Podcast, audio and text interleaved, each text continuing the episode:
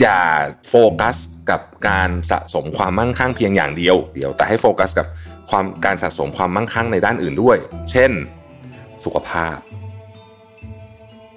แล้วก็ลงทุนในความความมั่งคั่งกับผู้คนรอบข้างนะพวกไอ้พวกนี้แหละ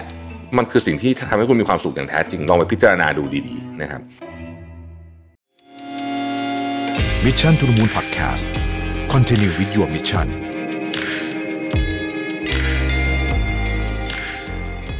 สวัสดีครับ ยินดีต้อนรับเข้าสู่ Mission to the Moon Podcast คุณอยู่กับเราวิทานุสาหะนะครับ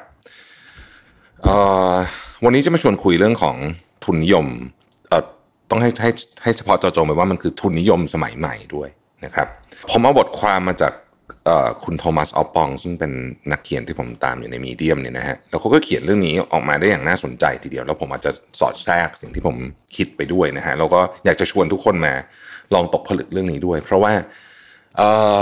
ผมเนี่ยก็อาจจะเรียกได้ว่าเป็นผลผลิตของยุคทุนนิยมอย่างชัดเจนนะฮะจริงๆของผมเนี่ยจะจะเข้มข้นเลยนะเพราะว่ายุคที่ผมเรียนหนังสือเนี่ยเราจำได้เลยว่าในตำราเรียนเนี่ยจะสอนว่า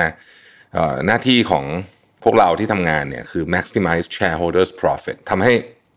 ส่วนผู้ถือหุ้นเนี่ยเพิ่มขึ้นได้มากที่สุด ทีนี้เรามาดูก่อนว่าว่าทุนนิยมเป็นยังไงเพราะว่าตอนนี้เนี่ยเริ่มมีคนตั้งคำถามกับเรื่องนี้เยอะนะครับเพราะว่ามันมีหลายหลายประเด็น เราเราค่อยเจาะทีละประเด็นนะครับ ต้องบอกก่อนว่าเอาละตอนนี้เนี่ยโลกเราเนี่ยอยู่บนพื้นฐานของโลกส่วนใหญ่แล้วกันนะครับ อยู่บนพื้นฐานของทุนนิยมนะครับ แล้วก็ทุนนิยมเนี่ยมันเป็นไอเดียที่บอกว่าเงินเนี่ยนะฮะ หรือว่าความมั่งคั่งเนี่ยนะครับ ต้องถูกสามารถที่จะสะสมได้โดยโดยคนภาคเอกชนว่างั้นเถอะนะครับ เพื่อจะไปแลกเปลี่ยนเป็นของหรือบริการต่างๆนั่นนะนะฮะเพราะว่าการที่คนมีแรงจูงใจนะครับ ที่จะสามารถที่จะสะสมของพวกนี้ได้เนี่ยนะฮะมันก็จะเกิดนวัตกรรมนะครับ เกิดการแข่งขันเกิดการรับความเสี่ยงอะไรพวกนี้เนี่ยนะครับ เราก็ต้องบอกว่าทุนนิยมเองก็มีข้อดีเยอะพอสมควรนะครับ มีตั้งแต่เราเรื่องของความเป็นเจ้าของกิจการนะครับ entrepreneurship พวกนี้นะครับ แล้วก็มันก็เป็นตัวขับเคลื่อนเรื่องของความคิดสร้างสรรค์เรื่องโอกาสเรื่องของ choice ต่างๆนานาพวกนี้นะฮะทีนี้อันนั้นคือด้านดี ซึ่งโดยปกติเนี่ยเราจะพูดถึงกันแต่ด้านนี้พอสมควรทีเดียวนะฮะแต่ในความเป็นจริงแล้วเนี่ยพอในช่วงหลังๆที่ผ่านมาเนี่ยเราเริ่มเห็นว่า ฮ้ยระบบทุนนิยมโดยเฉพาะทุนนิยมสมัยใหม่เนี่ยมันมีข้อเสียที่อาจจะไม่มองเป็นตัวเงินชัดๆ ไม่ได้นะครับในนี้เขาใช้คำว่า significant social cost คือมันมีต้นทุนทางสังคมที่สูงมากนะฮะมันมีต้นทุนทางสังคมที่สูงมากแล้วก็มีความกังวลเยอะว่าระบบทุนนิยมสมัยใหม่เนี่ยนะครับซึ่งต้องยอมรับว่าขับเคลื่อนด้วยความโลภนะอ่านะฮะมันอาจจะส่งผลร้ายต่อ สุขภาวะสุขภาพจิตนะครับแล้วก็แล้วก็แล้วก็สังคมโดยรวมในในแบบที่เราอาจจะนึกนึกไม่ออกในในในตอนแรก ๆที่เราเราใช้ระบบนี้มาอย่างอย่างกว้างขวางเนี่ยนะฮะอืมทีนี้เนี่ยถ้าเราไปดูคำพูดแล้วกันนะครับที่ที่น่าสนใจนะฮะอย่างไมเคิลมัวเนี่ยนะฮะซึ่งอันนี้เขาก็เป็นสายนั้นอยู่แล้วเนี่ยนะฮะเขาบอก capitalism means that a few people will do very well and the rest will serve the few อะเราลองดูประโยคนี้ของไมเคิลมัวก่อนว่า มันเป็นจริงหรือเปล่านะฮะคือทุนนิยมหมายความว่าจะมีคนจำนวนหนึ่งดิบมือหนึ่งนะฮะร่ำรวยมากว่างั้นเถอะแล้วก็คนที่เหลือก็จะ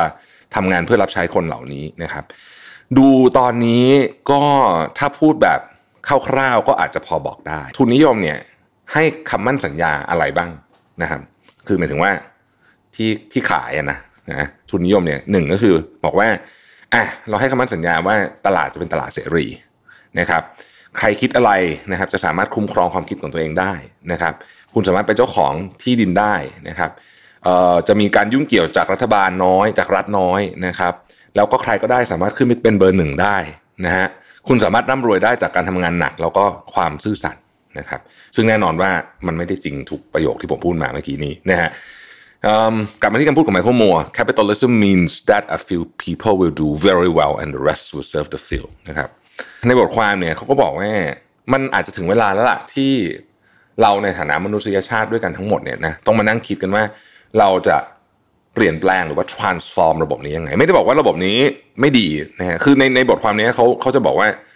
มันถึงเวลาที่ต้องปฏิรูปหรือยังเออใช้คำนี้แล้วกันนะครับ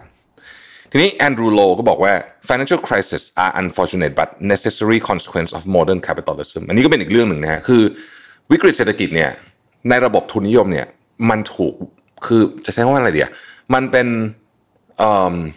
ผลผลิตของระบบทุนนิยมมันต้องมี มันต้องมีวิกฤตเศรษฐกิจนะครับโดยระบบแบบนี้ยังไงมันก็ต้องมีวิกฤตเศรษฐกิจอยู่แล้วนะฮะก็ต้องบอกว่าข้อเสียตอนนี้ที่คนเห็นเยอะก็คือว่าระบบนี้หรือว่าเกมนี้แล้วกันกติกาของเกมทุนนิยมสมัยใหม่เนี่ยนะครับ มันมันทำให้คนจำนวนหนึ่งที่ได้เปรียบนะครับ สามารถเคลื่อนย้ายความมั่งคั่ง ความร่ำรวยอะไรต่างๆเหล่านี้เนี่ยได้ในอัตราส่วนที่อาจจะไม่ยุติธรรมกับคนอื่นมากนะเพราะว่าคือเกมมันกำหนดกติกามาแบบนี้นะครับไม่ว่าจะเป็นอะผมยกตัวอย่างง่ายๆเลยนะฮะการเข้าถึงแหล่งทุน ซึ่งเป็นหนึ่งในเรื่องสำคัญที่สุดในการคุณจะทำอะไรคุณต้องเข้าถึงแหล่งทุนใช่ไหมคนที่อะยิ่งคุณรวยเท่าไหร่คุณยิ่งเข้าถึงแหล่งทุนได้ในราคาถูกและง่ายขึ้นเท่านั้น นะฮะประโยคนี้อาจจะไม่ได้จริงร้อยเปอร์เซ็นตลอดแต่ว่ามันค่อนข้างจริงแหละนะครับ เราจะถ้าถ้าถ้าเกิดคุณรู้ว่าพวกบริษัทที่เป็นขนาดใหญ่ของประเทศไทยใหญ่ๆมากๆเนี่ยของประเทศไทยเนี่ยนะฮะกู้เงินอัตราดอกเบี้ยเท่าไหร่จะตกใจนะหลายคนรู้แล้วก็ตกใจว่าเฮ้ยเข้าใจดอกเบี้ยแค่นี้เองเหรอนะใช่แล้วเขาก็เราก็มีคนอยากให้กู้เยอะด้วยนะครับ ในขณะที่คนที่ต้องการเงินนะครับ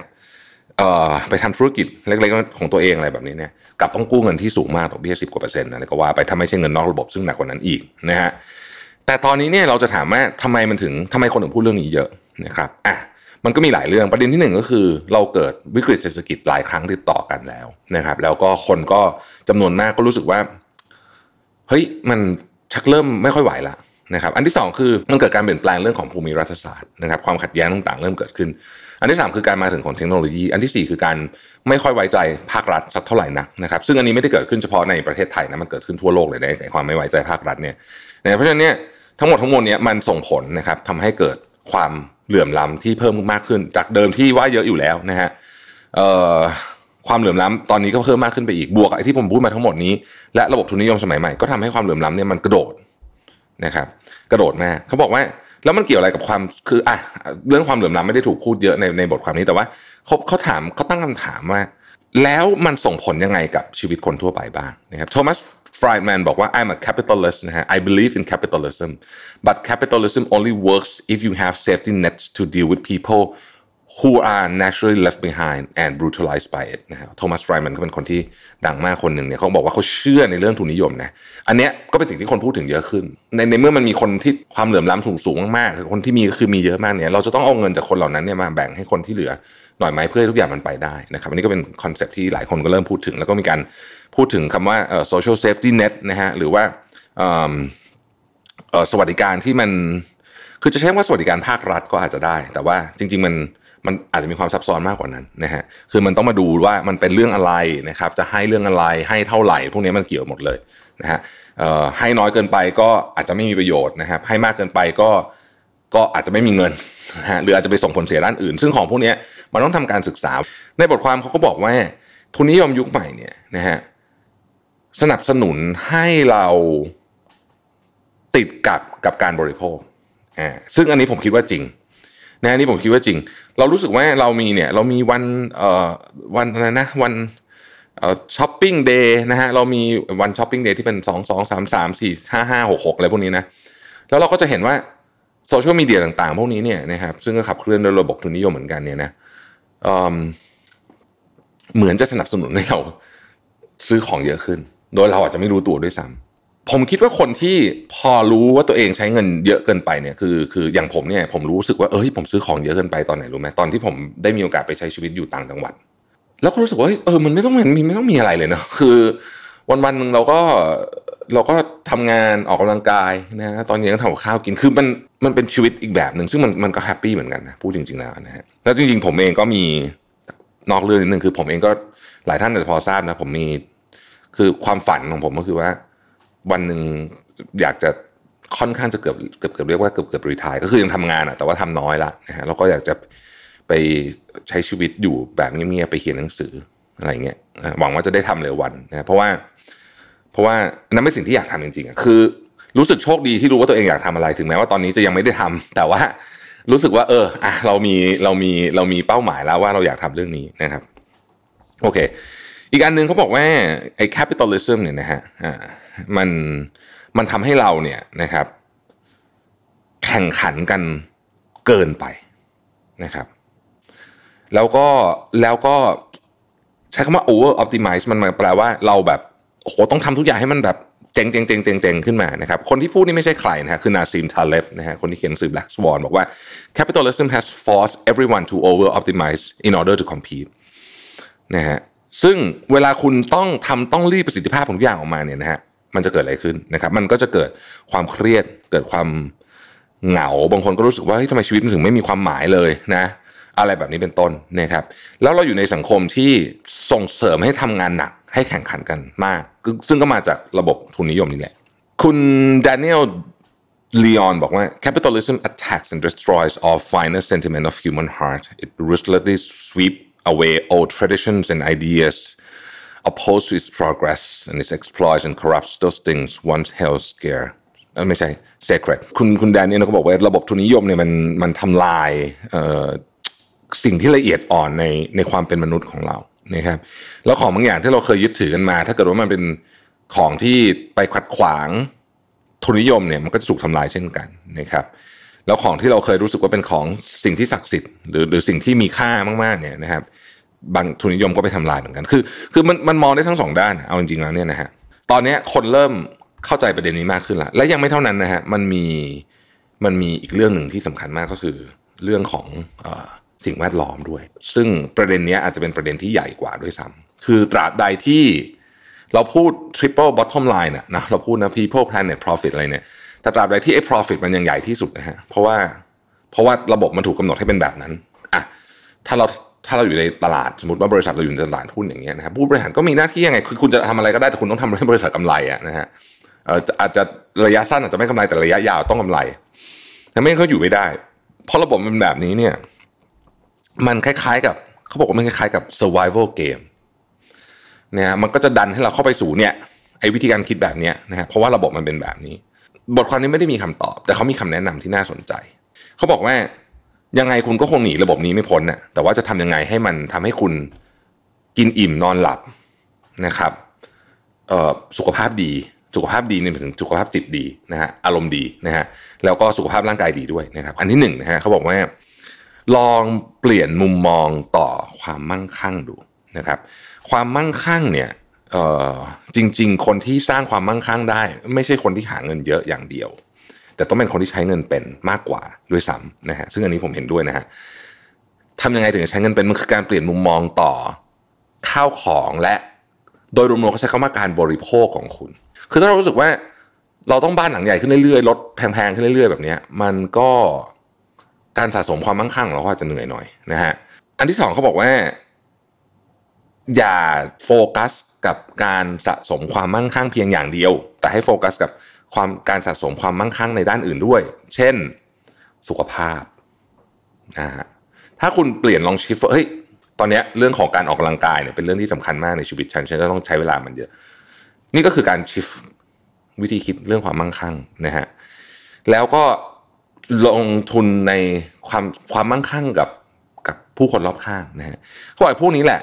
มันคือสิ่งที่ทำให้คุณมีความสุขอย่างแท้จริงลองไปพิจารณาดูดีๆนะครับ แน่นอนเราต้องมีเงินประมาณหนึ่งนะครับ แต่ว่ามันไม่ใช่เรื่องเดียวนะครับ แล้วเขาบอกอันที่สามเนี่ยนะฮะควบคุมทิศทางของชีวิตคุณ ให้มันมีความสมดุล ผมชอบคำนี้เพราะว่าผมว่าไอ้คำว่าสมดุลเนี่ยเป็นเรื่องที่สำคัญมาก คือเราจะต้องพยายามรักษาทุกด้านให้มันพออยู่ไปกันได้นะฮะ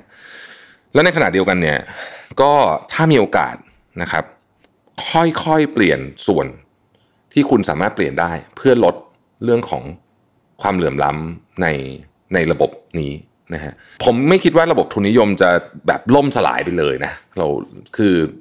มันก็ผ่านการทดสอบมามามาพอสมควรว่าเออมันเป็นไอซิสเต็มนี้มันก็มีมันมีข้อดีของมันพอสมควรเลยนะฮะแต่ผมคิดว่าจะต้องถูกปฏิรูปครั้งใหญ่ ไม่งั้นเนี่ยมันจะมันจะไปต่อลำบากเหมือนกัน ผมชอบคำว่าถูก brutalize by it เนี่ยผมว่าคำนี้ถูกต้องเลยคือมันมีคนถูก ถูกทำร้ายจากระบบเนี้ยเยอะนะฮะแล้วก็มันก็ต้องมาคิดกันนะว่าจะทำยังไงต่อไปนะครับเป็นเรื่องใหญ่ของของโลกเลยนะ ผมว่านะแต่ว่าเออมันก็คงต้องค่อยๆ แงะกันไปครับเพราะว่ามันก็เป็นเรื่องที่ซับซ้อนสุดๆเลยนะฮะแล้วก็แล้วก็มันมีปัจจัยอะไรต่างๆนานามากมายนะครับ ลองแสดงความคิดเห็นกันมาดูนะฮะว่าเป็นยังไงกันบ้าง ขอบคุณที่ติดตาม Mission to the Moon นะครับเราพบกันใหม่พรุ่งนี้ สวัสดีครับ Mission to the Moon Podcast Continue with your mission